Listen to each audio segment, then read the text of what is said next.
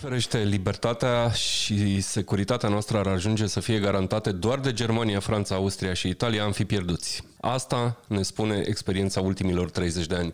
Asta nu e o idee care mi-a venit mie, ci o idee a invitatului meu de azi, uh, publicistul Sorin Cucerai, cu care uh, vreau să vorbesc despre soarta liberalismului în lume și uh, să port discuția asta pornind de la un război. De la acel război, pentru că e doar unul despre care vorbim zilele astea. Salut, Sorin! Salut!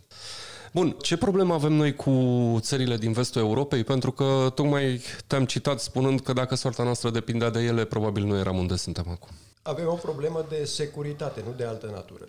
Țările din vestul Europei au fost foarte prietenoase cu România în general și au ajutat foarte mult, mai puțin pe partea de securitate unde doar America a intervenit în estul Europei uh, semnificativ de-a lungul timpului. Vest-europenii mai puțin. Și există la noi în Est, nu vorbesc neapărat de România, dar și Polonia și Balticii și așa mai departe, o impresie poate greșită, dar nu, nu ni se pare greșită, anume că Vestul are o anumită fascinație față de Rusia și mai degrabă ar discuta cu ea decât cu noi esticii. Dar care e experiența, care e explicația pentru un astfel de comportament? Pentru că, teoretic, fiind lângă noi, țările din vest ar trebui să ne înțeleagă mai bine și totuși, în impresia noastră a esticilor, americanii pricep mai bine ce se întâmplă în zona asta. Acum nu știu dacă americanii pricep mai bine sau mai puțin bine. Poate că amândouă taberele, ca să le zic așa, pricep la fel de bine, doar că americanii chiar intervin pe când uh, vest-europenii în repetate rânduri așa au arătat, din păcate, au tendința să temporizeze și să înțeleagă excesiv de mult din punctul nostru de vedere, punctul de vedere al Rusiei. Bun, atunci când intervin, americanii intervin să apere ce? Ar spune, nu știu, un neutru în momentul ăsta să-și apere interesele. Da, sigur, toată lumea și apără interesele și Rusia și apără interesele, chiar și România și apără interesele. Dar dincolo de asta, cum, cum definim interesele astea? Ce apără? Ce fel de valori apără Statele Unite și ce fel de valori apără europenii? Pentru că din raportarea la războiul din Ucraina ar reieși că valorile sunt totuși diferite.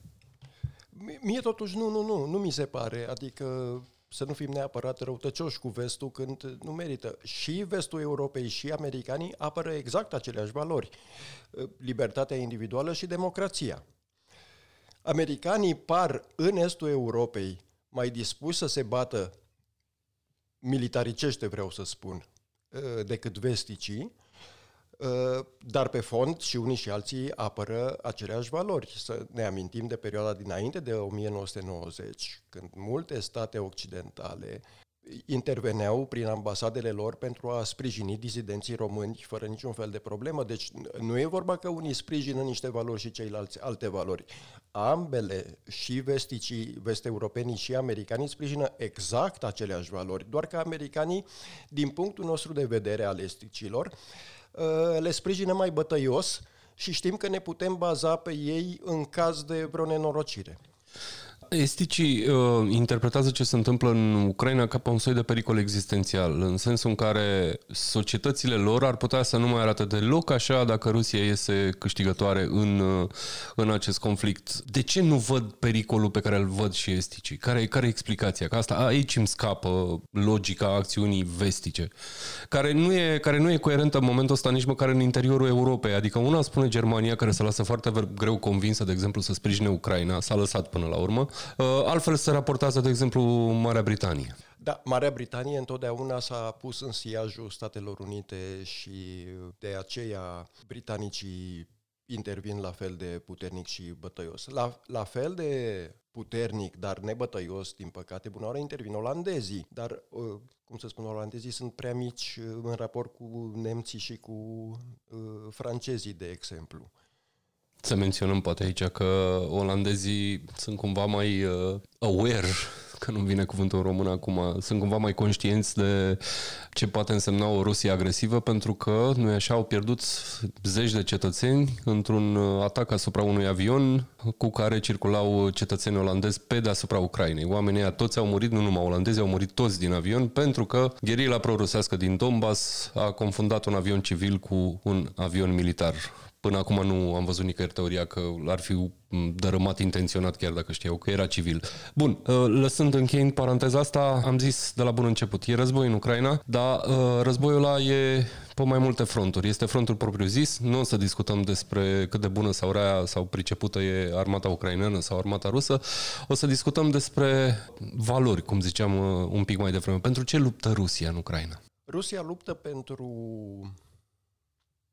două lucruri, după părerea mea. Odată, în mod vizibil, pentru ideea imperială rusă, din perspectiva căreia Ucraina și Belarus fac parte din Rusia Mare, ca să zicem așa, și atunci nu li se poate accepta sub nicio formă nici ucrainenilor, cum am văzut nici belarușilor, când au avut uh, protestele alea masive și părea uh, uh, regimul lui Lukashenko pe muche de cuțit gata să cadă.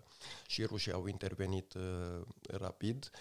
Pentru ei, Ucraina și Belarus fac parte din Imperiul Rus și din Rusia Mare și asta încearcă să arate, de, de, de asta se, nu se simt amenințați din punct de vedere, cum să-i spun, militar, așa cum pretind ei, trebuie să dea o justificare războiului. În realitate își simt amenințată identitatea imperială.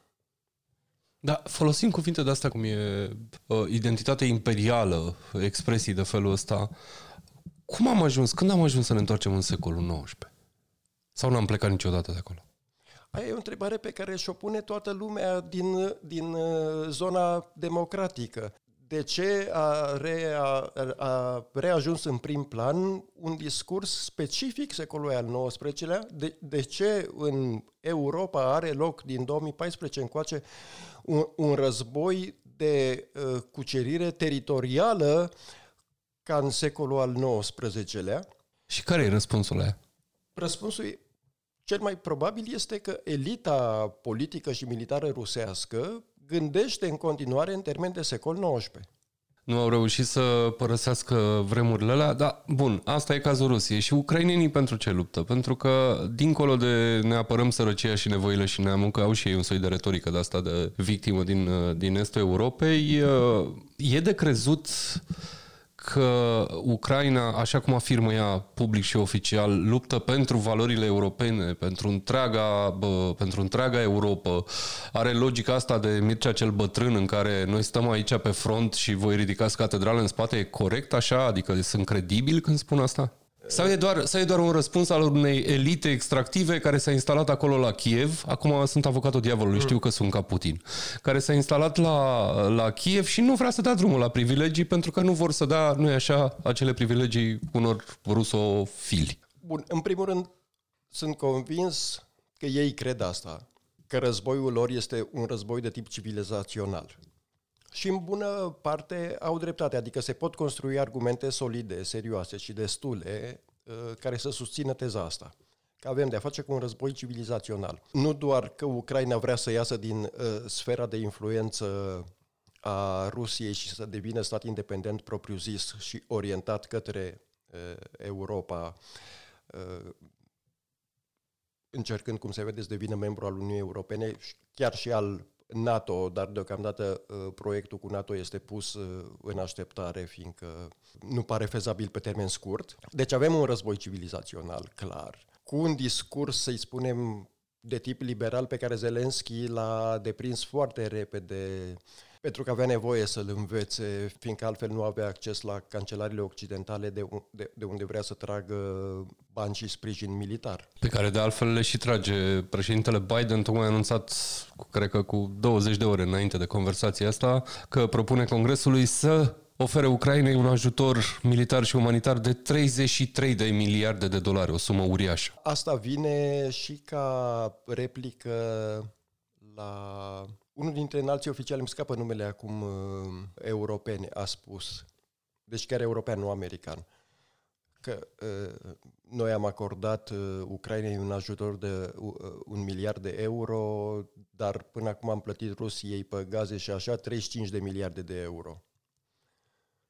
Da, și Rusia nu pare mulțumită pentru că tocmai a pedepsit uh, Bulgaria și Polonia pentru că refuză, refuză să accepte un aranjament financiar prin care practic ar cumpăra ruble cu care mai departe ar cumpăra uh, gaz uh, rusesc. Dar să ne întoarcem la, la conversația noastră. Ai vorbit de ambițiile imperiale ale Rusiei și de narațiunea oficială rusă, care ajunge în mod șocant pentru mine, ajunge să fie preluată și dată mai departe de foarte mulți români. Pe rețele sociale, strict, strict la asta mă refer, pentru că rândul elitelor mediatice, politice, mai puțin se vede, se vede lucrul ăsta. Care este explicația din punctul tău de vedere pentru care se împrumută astfel de narațiuni pro-rusești și sunt date mai departe? Pentru că, sincer, Sorin, mie mi-e greu să cred că sunt așa sute de mii de români care dintr-o dată s-au, au devenit uh, fanii lui Putin sau uh, sunt rusofili peste noapte, au stat ascunși așa vreo 30 de ani și au ieșit acum. Ce se întâmplă acolo? E relativ greu de explicat. De exemplu, eu unul nu înțeleg și am și spus-o pe Facebook. Dacă ești cetățean român, dacă ai trăit în țara asta o vreme suficient de mare încât să știi că 40 și ceva mai bine de ani ai stat sub talpă rusească, nu prea poți să susții discursul rușilor. Adică eu nu înțeleg pe românii care susțin discursul rușilor. Partea imperialistă, unde cred că putem explica, este că dincolo de discursul imperial al Rusiei pe care l-am menționat inițial, ă, ă, se, se mai adaugă un al doilea discurs de tip civilizațional. Ă, noi, Rusia, apărăm civilizația tradițională de Occidentul decadent. E interesant că și pe vremea comuniștilor și pe vremea lui Putin, Occidentul tot decadent uh, ajunge Decade, să fie. decade, dar nu mai cade.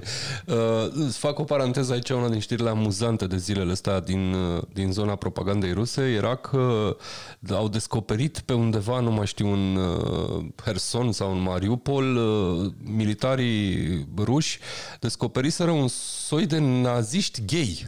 Da, un da, da, cuib da. de naziști gay. Uh, era o, e o salată acolo de nazism și LGBTQ uh, că te-a apucat durerea de cap, dar asta a fost prezentată în Rusia ca o dovadă că, uh, nu e așa, Ucraina cade în brațele unui Occident uh, putred.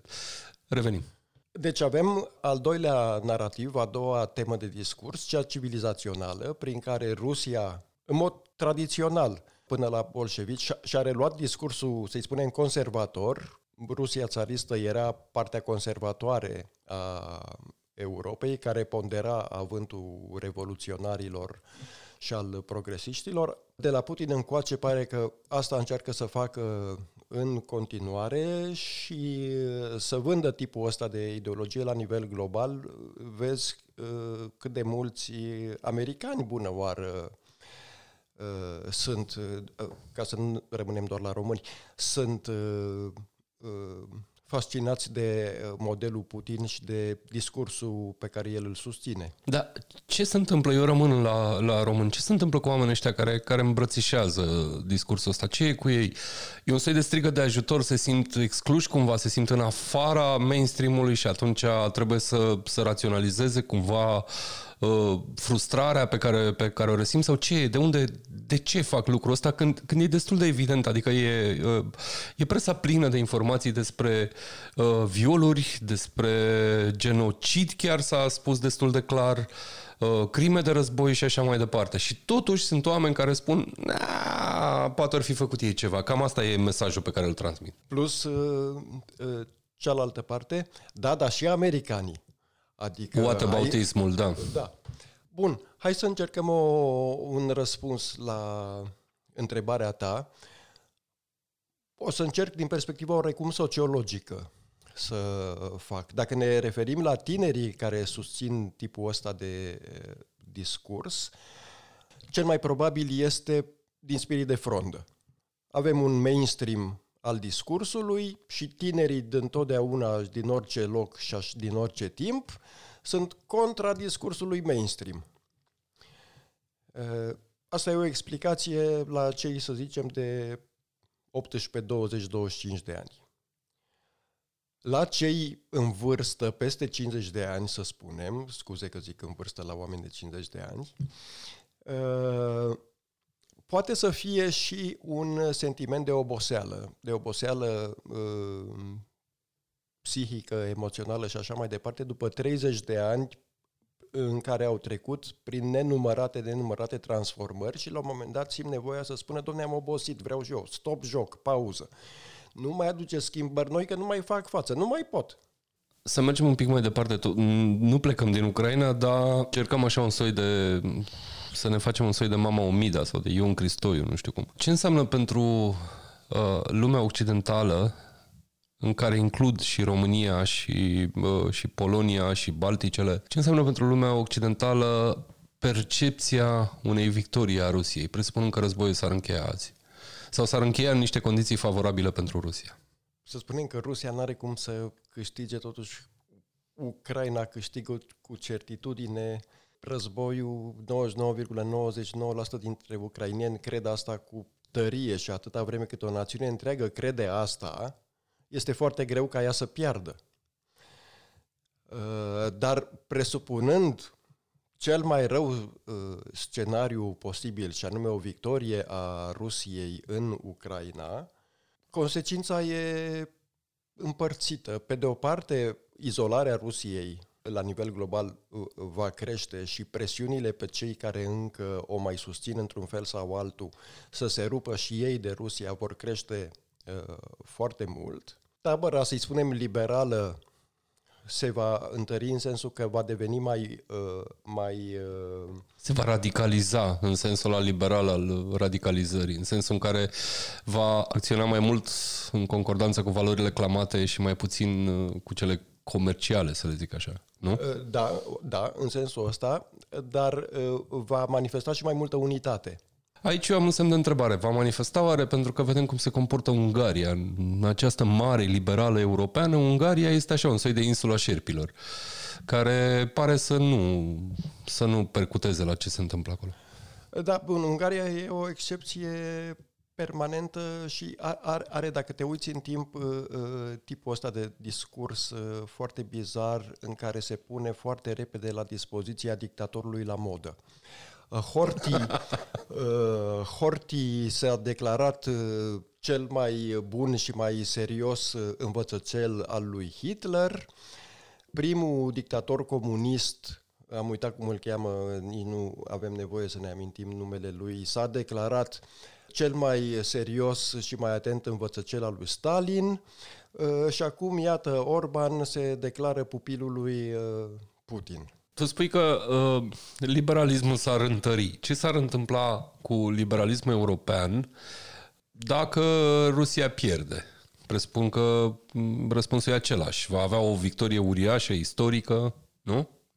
Da, printr-o victorie a Ucrainei, ă, valul autoritarii liberal, ă, ă, cum îi spune? Antidemocratic, nu știu. Bun, da, antidemocratic, suveranist, va pierde teren pentru că va înregistra a nu știu câta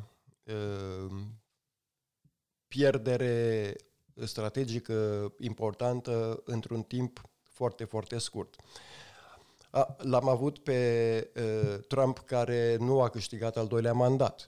Acum, uh, în, uh, în Marea Britanie, uh, Boris Johnson, care are problemele lui serioase și uh, rămâne pe fond pro-Brexit cu Marea Britanie în afara Uniunii Europene, totuși, de unde părea să se dezvolte o divergență între continent și Marea Britanie, a, acum se recrează unisonul. Janusz Jansa tocmai a pierdut alegerile în uh, Slovenia acum câteva zile. Exact, și, și, și la fel și Marine Le Pen în Franța, Macron uh, fiind primul președinte de când uh, a fost schimbată Constituția lor și mandatul prezidențial a fost redus la 5 ani, primul președinte cu mandat de 5 ani care câștigă al doilea mandat. Și acum ar fi să mai piardă și Putin, după ce din 2016 până relativ recent noi, tabăra noastră a fost în depresie din ce în ce mai mare, acum e timpul să intre și ei puțin în depresie. Na, ce să zic. Suferiți, suveraniștilor, suferiți. Da, uh, eu mă gândeam că în cazul unei victorii rusești sau a percepției, după cum am zis mai devreme, a unei victorii rusești, s-ar putea ca iliberalii din jurul Europei, al lumii, să se simtă cumva, cumva încurajați. Uh, și aici aș vrea să aduc aminte, chiar dacă în momentul ăsta suntem într-o zonă cumva mai bună, România n-a fost departe nici ea de modelul unguresc, modelul iliberal, modelul Orban. Numai că România și-a aplicat modelul ăla sau a încercat să-l aplice cu Liviu Dragnea, care, na, avea niște necazuri și are în continuare niște necazuri și a dispărut, uh, și a dispărut în istorie. În același timp vedem în România că există totuși forțe forțe iliberale destul de puternice și vin din două zone. Vin din zona așa numitei drepte creștine, care, mă rog, e mai violentă pe Facebook decât în viața reală. Violent în discurs, vreau să subliniez lucrul ăsta. Și a unui, unei drepte populiste, care sub forma aur, care e încă foarte, foarte puternică. Și întrebarea mea era dacă, presupunând că Rusia are și câștigătoare din conflictul ăsta, dacă nu se vor simți și ăștia cumva încurajați. Hai să încercăm și noi să, să ne facem loc, pentru că, uite, a venit vremea noastră. Uh, e, e probabil, dar uh, o victorie a Rusiei în Ucraina ar fi o victorie limitată, nu ar fi o victorie zdrobitoare, oricât ar încerca Rusia să facă mai mult. Nu se compară, uh, cum să spun, efectele unei victorii limitate a Rusiei cu efectele unei victorii masive a Ucrainei. Și atunci, iliberalii, generic vorbind, nu se vor simți de data asta inflamați, susținuți, ci vor simți doar că bătălia asta încă au mai supraviețuit. Nu e ca și când ar fi câștigat Trump alegerile în America sau Marea Britanie ar fi votat pentru Brexit. N-ar fi decât o bătălie pierdută, nu neapărat uh, războiul. Bun, rămânând la noi în regiune, ba chiar la noi în țară, la noi aici, la noi în curte, cum zice Bancola, râdem glumind, dar nu părăsim incinta.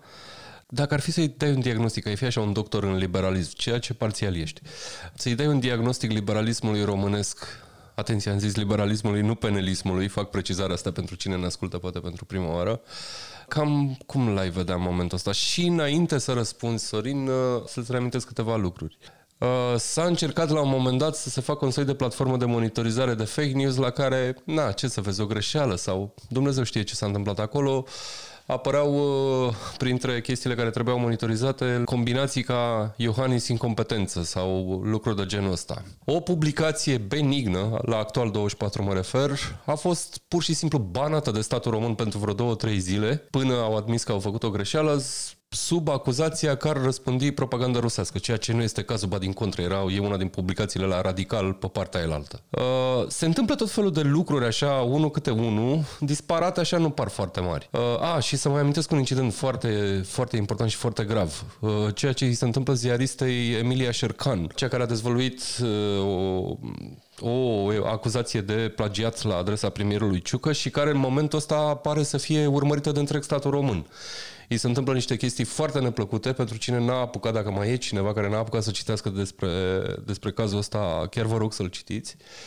Uh, și întorcându-ne, ținând cont de toate lucrurile astea, care e diagnosticul pentru liberalismul românesc acum?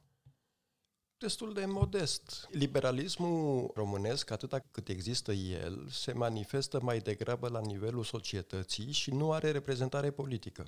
Cum ai spus, PNL nu este un partid liberal, dar uh, chiar dacă are numele liberal în, în uh, denumirea lui, dar asta știm din momentul în care PNL a trecut de la grupul european liberal la cel conservator, la grupul popular. PNL este un partid asumat conservator, dacă îi întreb pe ei, ei îți spun cinstit, nu se ascund de asta. PSD este un partid care pare să revină în zona social-democrată după derapajul lui Dragnea, iar Ciolacu, spre cinstea lui, reușește să tragă partidul în direcția asta. În versiunea românească vreau să spun, adică să nu ne facem uh, uh, iluzii mai mari decât trebuie. În rest, ce mai avem? UDMR, care este de fapt uh, partidul lui Victor Orban, este, a devenit, din păcate, un partid nefrecventabil Uh, pentru că uh, a preluat integral ideologia lui uh, Victor Orban. Aur, Așișderea, USR e cât de cât liberal, cam singurul de pe piață, dar nu reușește nici el, poate că nu vrea, poate că nu poate să reprezinte până la capăt publicul liberal, așa încât liberalismul românesc e la nivelul societății, mai puțin la nivelul clasei politice. Și asta se întâmplă de ce? Adică unde, unde, unde a pierdut din viteză? Dacă asta e diagnosticul tău, că la un moment dat s-a oprit sau n-a mai avansat pe cât ar fi putut. Pentru că nevoia ar fi. Da. Uh, știm cu toții, în momentul ăsta sunt o grămadă de zone pe care, cum să spun, principiile liberale le-ar, le-ar, putea, le-ar putea ajuta. Și totuși nu se întâmplă asta, spui tu. De ce? Unde, s-a, unde s-a, s-a, produs, s-a gripat motorul? Motorul s-a gripat la partide, în primul rând. Eu cred și dacă ne uităm pe uh, tot felul de cercetări sociologice, nu văd cum am putea ajunge la o altă concluzie. Publicul liberal cu valori liberale în România este în creștere în creștere constantă, trendul este pro-liberal, ca să spun așa, în sensul larg al termenului. Partidele noastre, în schimb, nu știu de ce, au impresia că electoratul conservator, tradiționalist și așa mai departe este foarte juicy. Și foarte disciplinat, ceea ce s-a văzut că nu e la referendumul inițiat de Coaliția pentru Familie. Da, pe de altă parte. Și atunci au ajuns toate să se bată pe electoratul ăsta și să lase electoratul urban liberal nereprezentat. Inclusiv USR îmi pare rău că spun, tot aud și sunt îngrijorat de asta, dacă e adevărat ce aud, că încearcă cu disperare să construiască strategii de a ajunge în rural. Ca și când el crede că a câștigat urbanul, pe care dă senzația că îl părăsește și el. Deci devine și USR-ul partid mai degrabă rural decât urban, ca toate celelalte partide românești. Acolo cred că mai degrabă discuția este despre o absență totală din rural care trebuie cumva suplinită. Niciun partid n-a câștigat vreodată alegerile în România fără o prezență în toate circumscripțiile sau în aproape toate circumscripțiile. Ori USR-ul în momentul ăsta nu este prezent în foarte multe zone. Cred că mai degrabă despre asta e vorba decât de o trecere spre rural. E absurdă, nu cred că e vreun userist care și închipă că va câștiga cu ruralul sau doar cu ruralul fără populație urbană. Da, nu știu ce să zic. Sper că tu să ai dreptate. Oricum, fapt este că o bună parte din societatea românească din zona uh, urbană se simte nereprezentată politic. Dar de ce fac partidele alegerea pe care tocmai ai spus-o tu? Uh, le e mai comod, le e mai simplu sau să reprezinți valori liberale e, cum să spun, mai complicat, pentru că ar însemna să uh, challenge ca să zic așa, niște preconcepții, niște tradiții, dacă vrei să le numim așa. Uh, cumva partidele fac asta pentru că nu văd oportunitatea sau pentru că le e frică să abordeze oportunitatea? Dacă mă întreb pe mine, PNL și PSD fac asta uh, strict pragmatic. Uh, ele înțeleg că uh, nu mai sunt uh, atât de plăcute publicului urban și nici nu-i mai interesează din care nu că nu-i mai interesează deloc. Sigur că orice partid vrea să-și păstreze un picior și în uh, zona urbană, evident. Dar ce au învățat de când s-a primarizat, ca să zic așa, România, că în calitate de primar de uh, comună sau de uh, oraș mic, poți să manevrezi mai ușor voturile, nu, nu vorbesc neapărat în sens uh, de comis Nu e ilegal, nu e ilegal, ci pur și simplu poți să convingi lumea mai repede și mai ușor dintr-o poziție publică la nivelul unei localități mici. Exact, și poți administra mai bine lucrul ăsta, uh, care pe tine ca organizație la nivel macro te ajută că poți să faci uh, niște calcule simple să știi întotdeauna pe ce uh, picior stai. Deci ei, ei au mers spre uh, rural, în primul rând din motivul ăsta pragmatic. Deci nu de, nu de teamă. Și când te întreb de lucrul ăsta, mă gândesc așa. Mă gândesc că, spre exemplu, să fii liberal înseamnă să fii totuși preocupat de minorități, de categorii defavorizate. Ori da, e despre copii, de exemplu, se vorbește în exces. Toate partidele românești se gândesc la viitorul României și atunci câte copii trebuie să avem grijă să vopsim școala și să, și să donăm de Paște la nu știu ce, la nu știu ce orfelinat. Dacă vorbești de minorități, minorități sexuale, de exemplu, e un subiect foarte sensibil. Foarte multă lume se ferește să discute despre el. Când vorbești despre nu știu cum să le zic, săraci, o să folosesc cuvântul ăsta. Când vorbești despre săraci, din nou este ușor inconfortabil. Vrei să vorbești pentru ei? Oare oamenii o să-ți dea votul înapoi? Că nu se produce la nivelul cel mai de jos al societății, nu se produce tranzacția clasică, reprezint uh, reprezintă o categorie socială, clasa de mijloc, și clasa de mijloc îmi va fi recunoscătoare și, va, uh, și îmi va da votul. Și de asta, de asta insist. Nu cumva se tem și de riscuri, lăsând la o parte comoditatea, faptul că, da, să te duci în rural cu valori conservatoare e mai simplu. Da, evident. Deci, pe lângă pragmatism, că te ajută să îți evaluezi uh, mult mai ușor uh, numărul de voturi și să știi unde stai, există încă două lucruri care se adaugă. Unu, este faptul că toți liderii politici au fost crescuți într-o lume conservatoare, unii dintre ei abia acum încep să se adapteze la o, o lume cât de cât liberală și le e inconfortabil lor psihologic. Ar, ar, personal. Ar, personal. Ar vrea să o facă, înțeleg de ce e bine să o facă, dar nu pot că vin din altă lume.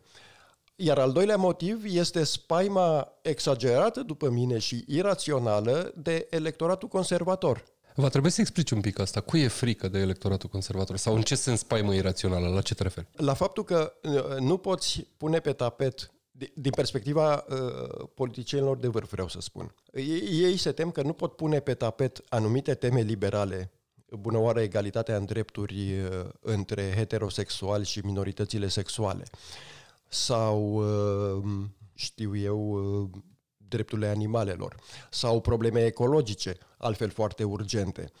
Uh, pentru că li se pare că electoratul conservator nu doar că respinge asta, ceea ce normal și ei se așteaptă cumva ca acel electorat să respingă, dar respingerea să fie atât de violentă încât propriul electorat care altfel i-ar vota pe liberali să, să, să dea înapoi. Politica românească, din câte am văzut eu până acum, și nu numai politica românească, dar na, suntem în România, despre România vorbim, uh, e adesea construită pe perechi, ca să spun așa. Ne uităm în ultimii 10 ani, am avut așa uh, Iliescu versus Năstase versus mai târziu uh, Băsescu, când a rămas doar Năstase. Băsescu a avut un conflict în interiorul puterii cu Călim Popescu-Tăricianu. Uh, Claus Iohannis mai târziu a avut conflicte cu Liviu Dragnea, uh, mai târziu și un pic de conflict care nu s-a văzut așa de mult în afară, dar a fost și a fost destul de intens cu Ludovic Orban. Care e conflictul de acum? Pentru că eu nu-l mai văd, recunosc. Acum nu e niciun conflict, este pace și prietenie și tăcere. Dar nu e prea multă pace, nu e cam multă liniște în România în momentul ăsta? Ba da, din păcate, cel puțin pentru gustul meu. Avem lideri politici la nivel înalt.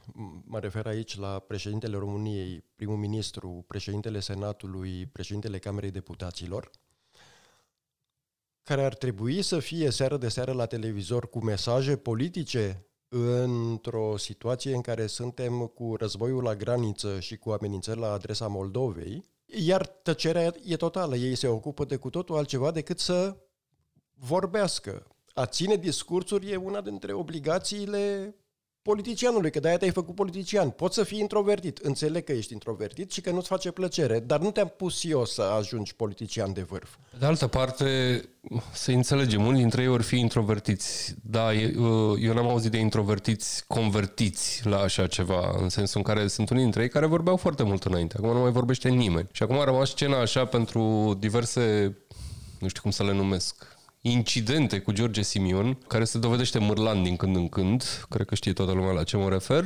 Mai avem USR-ul care mai dă niște mesaje care sunt sau nu sunt preluate. Și cam atât. În rest nu avem un conflict major de, pe marginile căruia publicul să se pună și să aclame sau să, sau să huiduie. Ori asta, cel puțin din punctul meu de vedere, înseamnă că s-a ajuns așa la un consens care nu este deloc explicat publicului. Adică, dacă îl întreb pe un român de pe stradă în momentul ăsta, mă omule, care e linia de graniță din politica românească și pentru ce se bat unii și alții, nu prea, nu prea poate să răspundă. Ori asta unde ne poate duce? Unde, unde ajungem dacă rămânem așa liniștiți? Pentru că se vorbește intens pe mediile politice, cred că s-a și scris în public, despre marele proiect PNL-PSD care ar trebui să guverneze țara cel puțin până în 2028. Ceea ce mi se pare un pic cam mult, adică noi n-am avut asemenea proiecte pe perioadă lungă și mi se pare că atâta vreme cât toată lumea sau toată lumea care contează achiesează la un, la un asemenea proiect, de ce mai vorbim de liberalism? Că ăsta nu e liberalism, e mai degrabă un soi de, nu știu cum să-l numesc, corporatism, nu știu. Nu, așa este, ai perfectă dreptate. De asta problema principală rămâne, cade pe umerii partidelor de opoziție. Este clar că s-a bătut palma între președinte PNL și PSD. Este clar că, într-adevăr, ei își doresc să guverneze împreună nu doar ciclul ăsta electoral, dar și următorul cel puțin. Și atunci îi revine opoziției sarcina de a sparge cumva, dacă poate, frontul ăsta și de a introduce teme de discurs noi. Și tu când spui că se spargă frontul, ce înseamnă exact? Uh, adică ce sfat le-ai dat concret să din opoziție? Și când spun opoziție, mă refer inclusiv la aur. Uh, să facă ce anume? Câtă vreme, nu așa, resursele statului sunt toate concentrate în mâna coaliției, presa în bună parte nu sare nici ea din front foarte mult. E adevărat, nu e liniște pe frontul presei și e bine că nu e. Ce să faci exact ca opoziție în momentul ăsta? Din punct de vedere politic, singurul lucru pe care poți să-l faci și, și uh, uh, repet, politic, nu mă refer la discursuri, la dezvoltări de teme și așa mai departe, ci ținând cont de uh, cum arată eșicherul politic actual, principalul lucru pe care ar trebui să-l faci este ca unul dintre cei doi aliați mari, PNL și PSD, să-i scoți din alianță și să-l tragi lângă tine să încerci să-l convingi că ar fi mai bine acolo de unde a plecat, cum e cazul PNL-ului, care înainte să aibă coaliție cu PSD-ul a avut o coaliție cu USR-ul, de care nu s-a ținut foarte mult, dar toată lumea a pierdut din decizia aia. Florin Câțu nu mai este președintele PNL, în curând probabil nu va mai fi nici președintele Senatului, așa umblă vorba, și USR-ul a ajuns în opoziție de unde nu mai poate decât să critique politici publice în loc să le facă. Bun, uh, ai menționat mai devreme, vorbind despre peisajul ăsta politic intern, spuneai că uite ce tăcere e pe mm, zona de politică externă, ce puțin se vorbește despre Moldova la nivelul politicii oficiale românești. De ce crezi că se întâmplă asta? Am o explicație care e mai mult o speculație. Cred că puterea a ajuns pe mâna unor tehnicieni, care tehnicianul, prin uh, felul în care e el construit, nu dă doi bani pe comunicarea publică. Pe el îl interesează să-și facă treaba și să vină cu dovada că își face bine treaba. Ce crede publicul despre asta nu-l privește. Deci există un dispreț masiv este ipoteza mea, față de public și față de obligația democratică fundamentală de a informa publicul ce faci.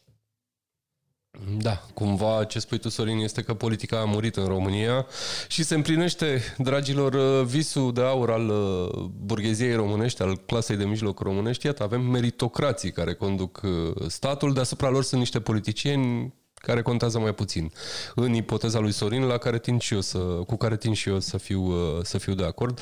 Sorin, ne apropiem de final. Hai să facem un pariu riscant. Zi-mi și mie, cine o să fie președintele României în 2024? Uh, Mircea Joana? Bine. Uh, promit cel puțin încă un episod cu Sorin până în 2024, dar sigur, sigur o să avem un episod după prezidențialele de atunci. Mulțumesc! Eu mulțumesc! Acest episod a fost realizat cu sprijinul Digital Communication Network și al Fundației Friedrich Naumann. Producător a fost Diana Filimon. Eu sunt Teodor Tiță și ne auzim din nou în episodul următor. Thank you.